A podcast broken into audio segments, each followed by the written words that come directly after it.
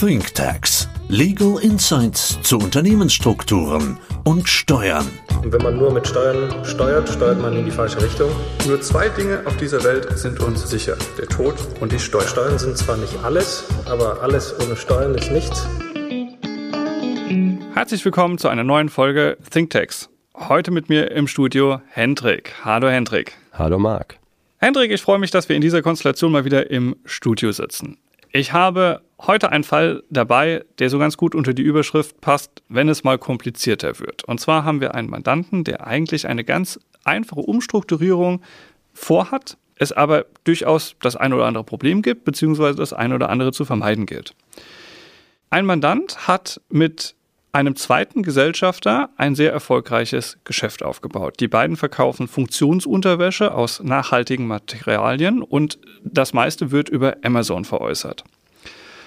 Das Geschäft läuft super. Gerade in den letzten Jahren ist die Nachfrage extrem gestiegen. Die beiden betreiben das Geschäft in Form einer OHG. Wie das immer so ist, man startet mal irgendwo und lässt das Ganze eintragen. Sie sind als OHG unterwegs. Aus persönlichen Gründen möchte der Mitgesellschafter unseres Mandanten ausscheiden, während der andere das Unternehmen fortführen möchte, allerdings, weil sie so groß geworden sind, jetzt in der Rechtsform einer GmbH. Er möchte einfach seine Haftung begrenzen und überlegt, wie kriegt man die OHG in die GmbH gewandelt. Eine solche GmbH hat er auch bereits und die betreibt auch noch anderes Geschäft. Da sagte er, das ist doch ganz einfach, dann können wir doch die OHG in die andere GmbH einbringen. Die Krux ist nur, der andere Gesellschafter, der ausscheidet, der soll durch die OHG abgefunden werden und nicht etwa von unserem Mandanten, dem verbleibenden Gesellschafter, etwas bekommen. Und damit kam er zu uns. Was schießt dir als erstes durch den Kopf? Ja, klingt jetzt, wenn ich ehrlich bin, eigentlich gar nicht mal so komplex im ersten Moment. Wir haben eine OHG und wenn da jetzt einer ausscheiden würde, und ich meine, will ja auch einer und es ist ja auch klar, wenn man ausscheidet und sich wirklich zurückziehen will aus einem Geschäft, dann kriegt er eine Abfindung und muss er natürlich versteuern. Aber das wussten die ja auch. Das war ja für die nichts Überraschendes. So, und dann wird diese OHG halt zum Einzelunternehmen, ja, weil ich nur noch einen Unternehmer habe, der das jetzt betreibt. So, das passiert dann automatisch durch das Ausscheiden von dem zweiten Gesellschafter. Ja, und dann auch aus steuerlicher Sicht eigentlich nicht so komplex, weil man natürlich dann sagt, ja gut, ich kann dieses Einzelunternehmen dann natürlich einbringen in eine GmbH oder ich mache es quasi zum eingetragenen Kaufmann und dann verschmelze ich es auf die GmbH, die ja auch schon verfügbar ist. Also an sich erstmal nicht so komplex. Genau so ist es. Das eine bekämen wir mit Gesamtrechtsnachfolge hin, das andere mit Einzelrechtsnachfolge, ist im Doing vielleicht ein bisschen aufwendiger, aber man bekommt alles ohne Probleme gelöst. Und so einfach wäre der Fall und wir wären hier eigentlich schon am Ende. Aber jetzt kommt folgendes Thema. Wenn ich aus der OHG eine GmbH oder auch ein Einzelunternehmen mache, dann ist das für alle Amazon-Händler immer ein relativ großes Risiko, dass Amazon zumindest kurzfristig den Account sperrt und man darüber nicht mehr verkaufen kann, bis die ganzen Prüfungen abgeschlossen sind. Und wenn das vier oder sechs Wochen dauert, dann mache ich vier bis sechs Wochen kein Geschäft. Und das kann natürlich erhebliche Einbußen haben. Deswegen sagte unser Mandant, was auf keinen Fall passieren darf, ist, wir dürfen die OHG nicht zwischenzeitlich noch zum Einzelunternehmen oder in irgendeine andere Rechtsform wandeln, weil wir ansonsten zweimal die Umstellung bei Amazon haben und das Risiko ist zu groß. Das hat er ja schließlich schon durch seinen Wunsch, das Ganze in eine GmbH zu überführen. Also ist die Idee des Einzelunternehmens wegen Amazon leider raus. Was könnten wir stattdessen machen? Ja, eine Idee war natürlich dann von uns zu sagen, naja gut, wir könnten ja die OHG insgesamt, so wie sie heute besteht, auch zu einer GmbH machen, also sozusagen in eine GmbH halt einfach einbringen. Das heißt, wir nehmen seine vorhandene GmbH zum Beispiel, würden eine kleine Kapitalerhöhung dort machen, bringen gleichzeitig die OHG-Anteile ein, nach 20 Umwandlungssteuergesetz. Genau. Wir haben die Gesamtrechtsnachfolge, wir machen das Ganze zu Buchwerten, funktioniert. Ja, im ersten Schritt funktioniert das unproblematisch. Es ist halt nur so, wir haben dann beide Gesellschafter in der GmbH. Die haben dann beide sozusagen ihre OHG-Anteile in GmbH-Anteile getauscht, also eine Statusverbesserung und haben damit natürlich eine Sperrfrist. Und wenn da kurz danach einer ausscheidet, habe ich direkt einen Sperrfristverstoß, also führt auch wieder zu Problemen und natürlich Deklarationsaufwand und so weiter. Das stimmt. Über dieses Thema haben wir schon mehrfach gesprochen. Man muss sieben Jahre in der GmbH bleiben, damit die Buchwertfortführung funktioniert. Er würde direkt wieder ausscheiden, würde sich im Zweifel nicht schlechter stellen, aber es ist Aufwand. Und Sie wollen ja auf die GmbH verschmelzen, an der unser Mandant bereits beteiligt ist und weiteres Geschäft hat. Das heißt, der ausscheidende Gesellschafter, der soll ja eben gerade nicht dort mit reinkommen.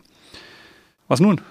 Ja, jetzt fällt einem natürlich ein, ja gut, die beiden kennen sich. Jetzt könnte man irgendwie sagen, gut, die bringen halt ein, aber der andere Gesellschafter, der eh ausscheiden will, der verzichtet einfach auf Anteile in der Einbringung. Aber auch da müssen wir natürlich steuerlich schon gleich wieder dazwischen grätschen und sagen, ja, das ist einfach eindeutig, das ist eine Schenkung. Ich meine, wenn man zu zweit irgendwie an einem Unternehmen beteiligt ist, bringt das in eine GmbH ein, an der nur der eine beteiligt ist und der andere OHG-Gesellschafter bekommt letztendlich nichts, haben wir eine Schenkung, weil es einfach keine Vergütung dafür gibt, auch nicht sinnvoll. Und zum einen das und der andere möchte ja gerade eine Vergütung haben. Also er will ja nicht für immer aussteigen. Er will es ja gerade nicht schenken. Du sagst, steuerlich ist das sowieso ein Problem, aber er will es ja auch gar nicht an der Stelle. Jetzt könnte man ja überlegen, ob man verzichtet und Achtung, verzichtet darauf, einen Anteil an der GmbH zu bekommen, aber gleichzeitig eine Abfindung erhält von der Gesellschaft. Also ich bringe meinen OHG-Anteil in die Gesellschaft eines anderen ein scheide aus und bekomme eine Abfindung von der Gesellschaft. Nur gesellschaftsrechtlich, Hendrik, habe ich da das Problem, dass das nach herrschender Meinung nicht geht. Die GmbH darf keine Abfindung zahlen. Dann müsste das Ganze wieder von dem Gesellschafter, der drin bleibt in der GmbH, kommen. Aber der sagt, ich habe gar keine ausreichende Liquidität und ich will das nicht, sonst müssten wir zwischenzeitlich noch eine Ausschüttung vornehmen. Passt also auch nicht. Haben wir noch eine Idee? Was hatten wir noch für eine Idee? Wir hatten noch gesagt, naja, wir könnten ja diese OHG zunächst formwechseln in eine GmbH und Co. KG und dann anschließend in die GmbH einbringen. Hm, clever. Ja, aber auch hier hatten wir das Problem, zweimal müssen wir sozusagen Form wechseln. Wir haben zweimal Vorgänge, wo wir Rechtsformwechsel vollziehen und das war hier aus den genannten Problemen, die das hervorruft, natürlich auch keine Lösung. Stimmt, also es ist insoweit egal, ob wir aus der OHG ein Einzelunternehmen machen oder ob wir die OHG in eine andere Rechtsform, wie zum Beispiel die GmbH und Co. KG überführen. Wir haben immer wieder das Amazon-Problem. Kurz zusammengefasst. Ziel muss es doch sein, die OHG nicht untergehen zu lassen vor Einbringung in die GmbH. Jetzt nochmal, wie könnte unsere Lösung aussehen? Ja, wir sind ja nochmal in uns gegangen und hatten dann überlegt, okay, OHG muss bestehen bleiben, bedeutet ja immer, es darf nicht zu einem Austritt dieses zweiten Gesellschafters kommen. Also ich muss immer bei einer OHG ja zwei Gesellschafter haben. Und ich muss sozusagen jetzt den Weg in die GmbH finden zu einem Zeitpunkt, wo eben noch beide beteiligt sind. Und da wir ja den einen Gesellschafter jetzt haben, der ausscheiden möchte, haben wir letztendlich gesagt, okay, wir müssen hier splitten. Wir müssen so vorgehen, dass wir in einem ersten Schritt der Gesellschafter, der sowieso seinen Anteil verkaufen möchte, da ist ja grundsätzlich egal, an wen er verkauft, dann kann er natürlich auch diesen OHG-Anteil an die GmbH des anderen Gesellschafters verkaufen, an der eben nur der beteiligt ist. Wunderbar. Und dann haben wir eine OHG, die besteht aus unserem Mandanten, der in der OHG drin bleibt, und der GmbH, die wiederum von unserem Mandanten kontrolliert wird. Und den Kaufpreis, Hendrik, den können wir einfach mal kurzfristig stunden, weil die GmbH hat ja noch nicht so viel. Die stunden wir erst einmal, die Kaufpreisforderung, und sehen weiter. Jetzt haben wir weiterhin die OHG mit Gesellschafter unseres Mandanten und die GmbH, die von unserem Mandanten kontrolliert wird. Genau. Was nun? Im nächsten Schritt haben wir dann quasi der Gesellschafter, der noch an der OHG beteiligt ist, also die natürliche Person, kann jetzt diesen zweiten OHG-Anteil, der noch nicht von der GmbH gehalten wird, in diese GmbH einbringen. Und das geht, wie wir es ja auch schon vorher bei anderen Varianten diskutiert hatten, das ist eine Einbringung von einem Mitunternehmeranteil in eine GmbH. Die muss gegen Gewährung von Gesellschaftsrechten erfolgen, aber kann dann zu Buchwerten erfolgen, also ohne Aufdeckung von stillen Reserven. Das heißt, wir bekommen den OHG-Anteil, den er noch hält, steuerneutral in die GmbH rein. Jetzt passiert gesellschaftsrechtlich das Folgende. Du hast vorhin schon gesagt, eine OHG braucht immer zwei Gesellschafter. Das ist hier nicht mehr der Fall, weil die GmbH hatte einen OHG-Anteil, bekommt den zweiten, letzten OHG-Anteil auch dazu. Damit ist die OHG Pfuff weg. Sie ist einfach aufgelöst. Genau. Und wir haben eine Gesamtrechtsnachfolge innerhalb der GmbH. Das heißt, alle Vermögenswerte der OHG gehen in der GmbH auf. Damit ist Folgendes passiert. Gesellschafter 1 ist draußen.